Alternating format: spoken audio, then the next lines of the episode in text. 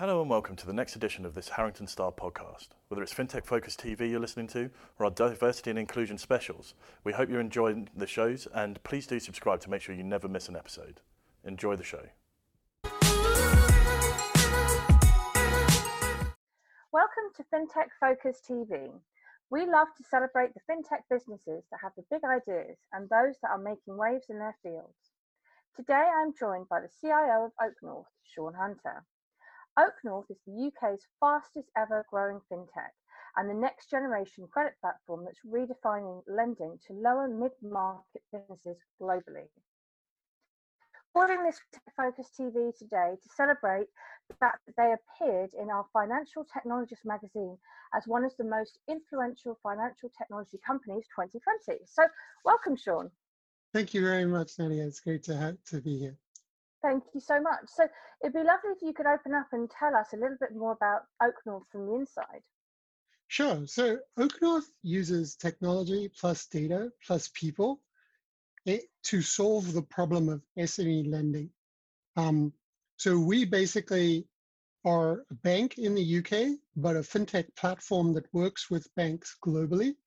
And we're looking to solve this problem that SMEs face where they want to borrow, you know, if you're a small SME and you're looking to make a small loan, um, there's lots of fintech players and banks who will come talk to you. But if you're growing your business and you're a little bit larger, it starts to become very difficult because banks have a bit of a blind spot around these kinds of growing businesses. And, um, and so they find it very difficult to do the right kind of analysis to treat them seriously and, and give them the kind of debt finance that they need. Absolutely. Um, so you were actually nominated as a business to watch out for this year by our judging panel, um, and that panel included EY, Lloyds, Baringa, just to name a few. Um, what do you think um, it was about OakNorth that really set you apart from the rest? Yeah, so we do a number of things really differently from lots of companies. So the first thing is that sets us apart is our founders. They've been there before. They've started, scaled, and sold a business. So they know a lot, not just how to run a business, but they know about what entrepreneurs need in order to successfully grow a business. Um, and they know how to build teams, build culture, and all those kinds of things that are very, very important. So that's the one thing. Um, the second thing is our founders, having built a business and being very successful, they're not looking to get a short-term payout. Um, they're looking to make a real impact, and um, and so that changes the nature of their decision making. It's much more long-term. Also, they they own still the the most of the company. So whereas a lot of startups, you know, they need funding, so they take VC funds and everything, and that's fine. What it means is that um, you get a different set of shareholders and they don't necessarily have the same kind of long-term alignment. So the fact that our founders still own very significant stakes in the business, I think is different. Another thing is we're profitable. Um, our founders have, have had a sort of laser focus on costs and a laser focus on attaining profitability. And what that means is we know that the business model works.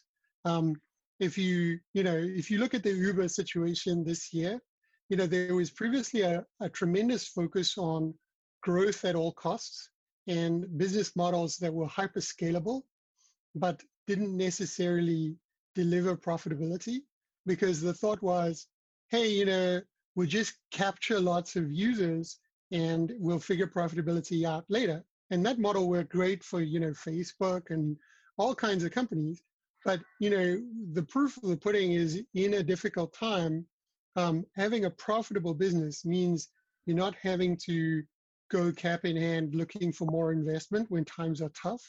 You're able to use that profit to still sustainably fund the business. And you also know that your business model works. People are prepared to pay enough to kind of make money. So I think those things make a huge difference. Mm. And it's really nice to to hear you talk through that as um you know it's people first and you, have kind of worked your way from mm-hmm. people to profitability um and it couldn't be more relevant right now as we're all at home recording this in the corona crisis um which kind of takes me on to the next question because i wanted to ask you what are the biggest challenges you overcome as a business and i know that can start quite wide but also we're all in the world right now facing um uh, the, the, huge challenge that Corona puts on us every single day, um, and how we're having to change how we mm. run our businesses. So it'd be interesting to hear your thoughts on that. Yeah, so there's lots and lots of dimensions to this. The one thing is obviously the crisis itself and everyone being in lockdown means lots of businesses are having to adapt to a different way of working. Um, that's not necessarily, you know, that's a little easier for for sort of new tech uh, startups like us um, than it might be for an established bank because mm. a lot of banks they might have had a bit of home working you know for a disaster recovery scenario but they're not really set up for their entire staff to be working from home.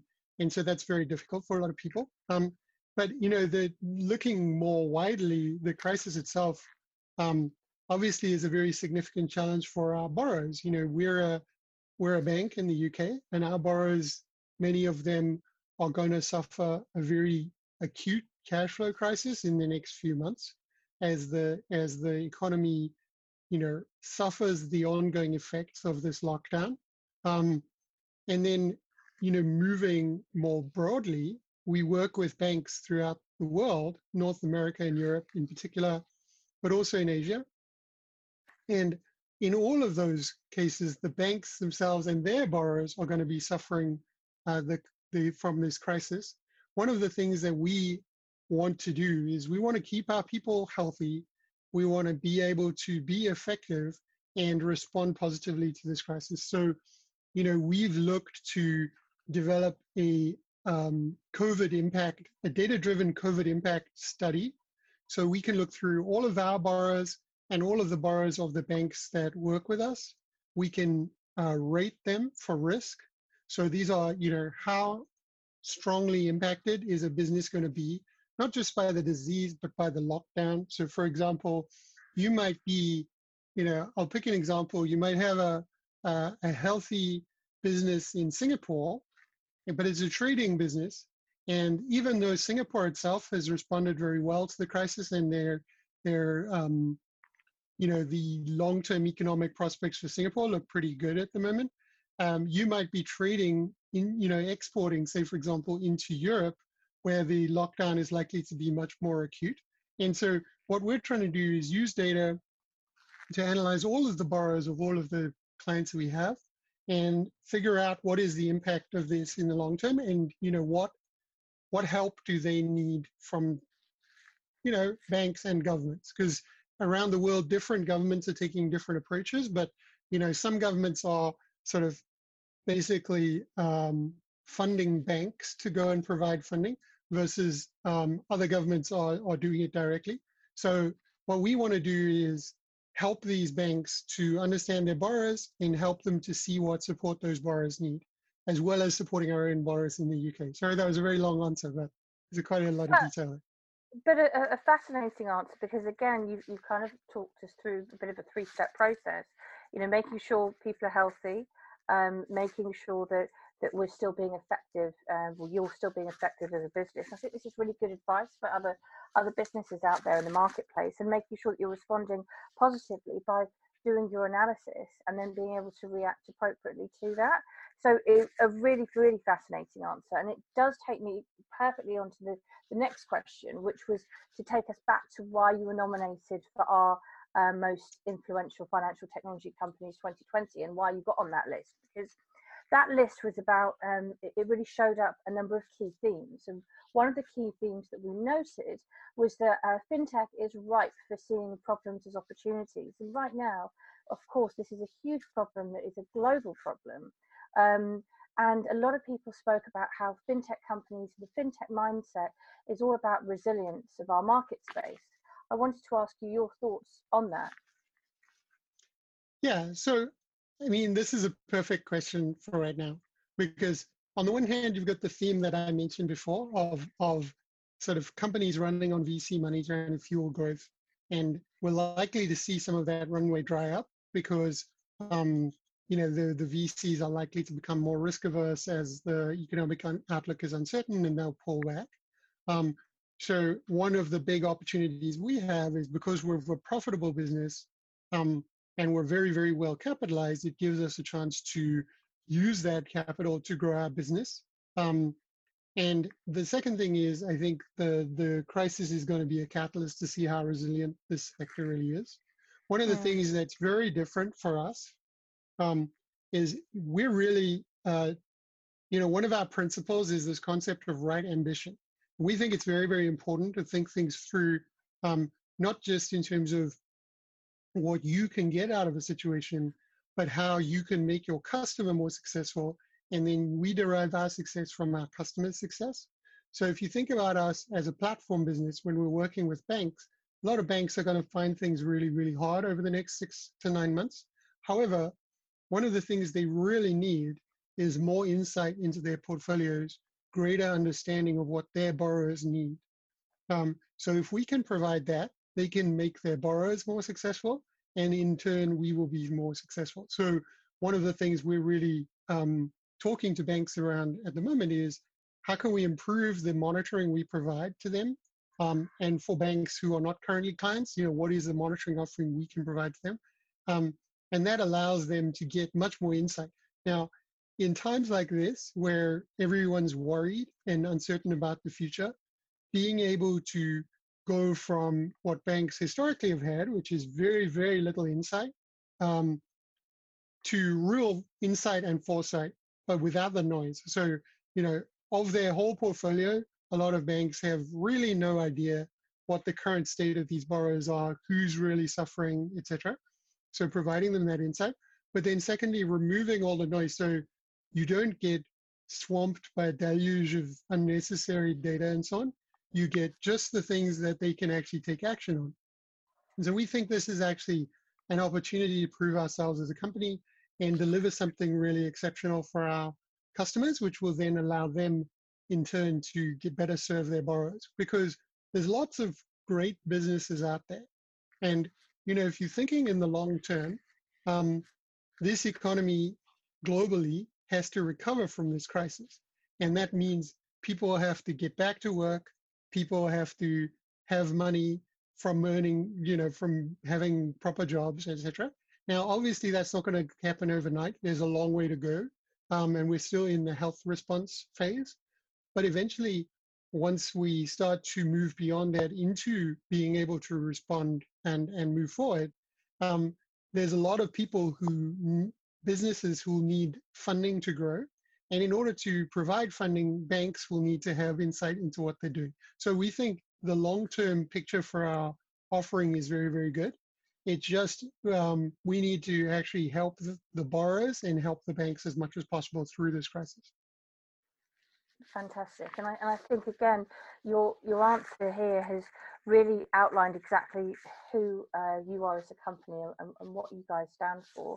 Um, you know, again, it's making sure it's a very much make, making sure you're looking after the people that you work with, the people within the business, the people that you're connected to. Um, and I know that as a business and you as a person, you're so passionate about the power of having a great team behind you. Um, I, I, wondered if uh, you wanted to add any more thoughts because I think this has been a, a theme that's run through uh, the majority of this this podcast. But um, mm. can you tell us a bit more about how um, that's made you stand out?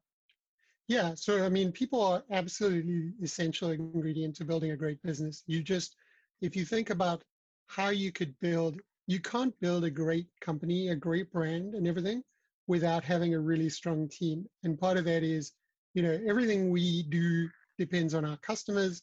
Our customers have to really trust us as a partner, and that means great people who are able to put the customer first, really understand what they need. Um, and really delight the customer by offering them things that they wouldn't even necessarily expect to get, both from a bank and from a fintech. So, so we think having a really strong team is incredibly important. One of the things that we're very lucky uh, is that because we've been successful, like for example, the nomination um, that you guys made, because because we've got this external validation of our success and so on, um, we're able to attract a lot of people who wouldn't necessarily come to a fintech, but they suddenly hear, oh wow, I'd never heard of OakNorth maybe, but actually, you know, the the the information about them as a company is really good. Like they seem to be a really great company to work for, and they seem to be having a lot of success. And success breeds success. You know, great people want to work with other great people. We have, for example, a number of women on the Women in FinTech Power List. We've had a lot of really fantastic people who who work with with us, and and I love working with these people. They're really great uh, to work with. Part of it is also we have a really strong set of values, which are, you know, really reinforced and defined from the very top. Like our founders really live these values very strongly.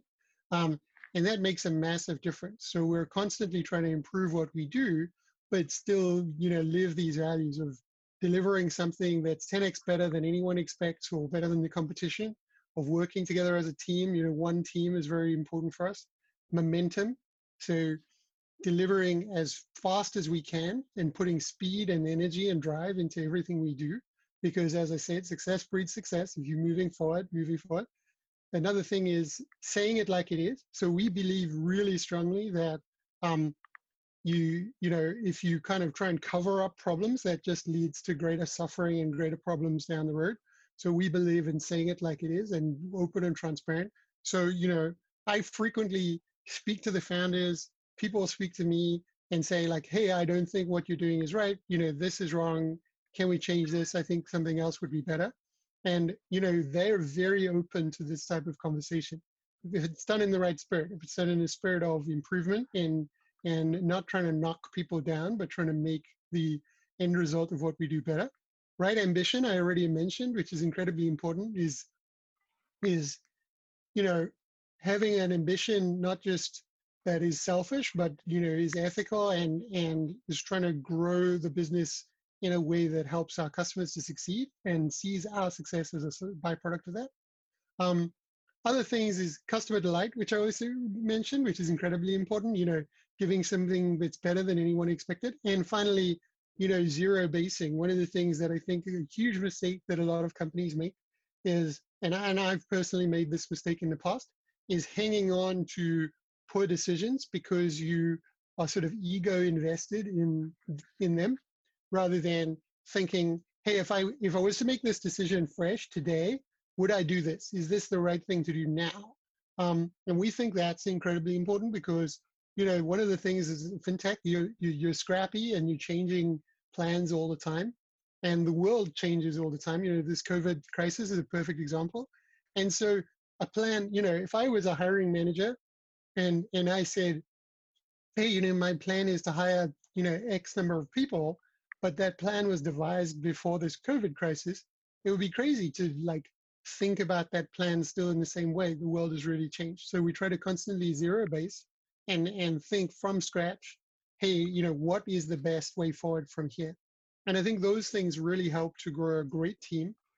Um, and we think about those things when we're hiring. So we look for those characteristics in people that we hire. And also we ruthlessly stamp out you know, politics and, and things which are negative to those values um, through promotion, through the founders personally like intervening whenever they see any kind of politics or anything that's adversarial to our values. Um, and that really helps us as a company to to grow and hire good people and retain good people. I think all of that's just so relevant right now because you know we are we are under pressure as an industry and just hmm. hearing mm. how much structure you have around looking after people and getting the best out of them and i love this concept of zero basing because mm. uh, as a person like i often i'll often well you know I've waited for that bus for i don't know how long and and it is ridiculous start walking and it's that metaphorical yeah, let's exactly. think about this again and and right now with everything that we're facing perhaps we need to look at doing it a different way. And I think the advice that you've given there is absolutely fantastic to people that will be listening, especially right now. Um, so, my last question uh, 2020 and beyond. I know it's a little bit difficult to pinpoint mm-hmm. exactly what the future plans are because right now we are living in a bit of uncertainty, but it'd be good to hear your thoughts. Yeah, so obviously this crisis is dominating everything right now. And, you know, everything points towards it being as bad or possibly even worse than 2008. Um, so, so that's the very short-term pain, and there will be a, a tail of economic pain after the health crisis has passed, which is going to be very significant. However, as I said, we think there's going to be a lot of businesses that are still going to be strong, that still have profitable business plans, that are still were healthy businesses before the pandemic. And, and you know, so number one is finding ways to support these businesses, help them through this time. That's our number one priority. And sort of transitively helping our uh, fintech platform clients to help their borrowers, you know, in, in other countries. Um, then, you know, what we want to do is we want to be able to look back on this as a society and know that we came together to support each other, to help people who are vulnerable, to protect this incredibly vital SME part of our economy. And I think if we get this right, it'll be a tremendous learning for generations to come.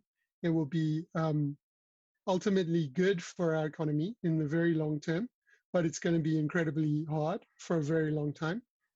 And I think the, the key thing for us as a as a business, as OakNorth, is to you know stick to our guns, um, keep putting our customers first, and uh, and grow you know in that way. Um, because if we help our customers to be successful through this crisis, then I think long-term success is pretty much guaranteed.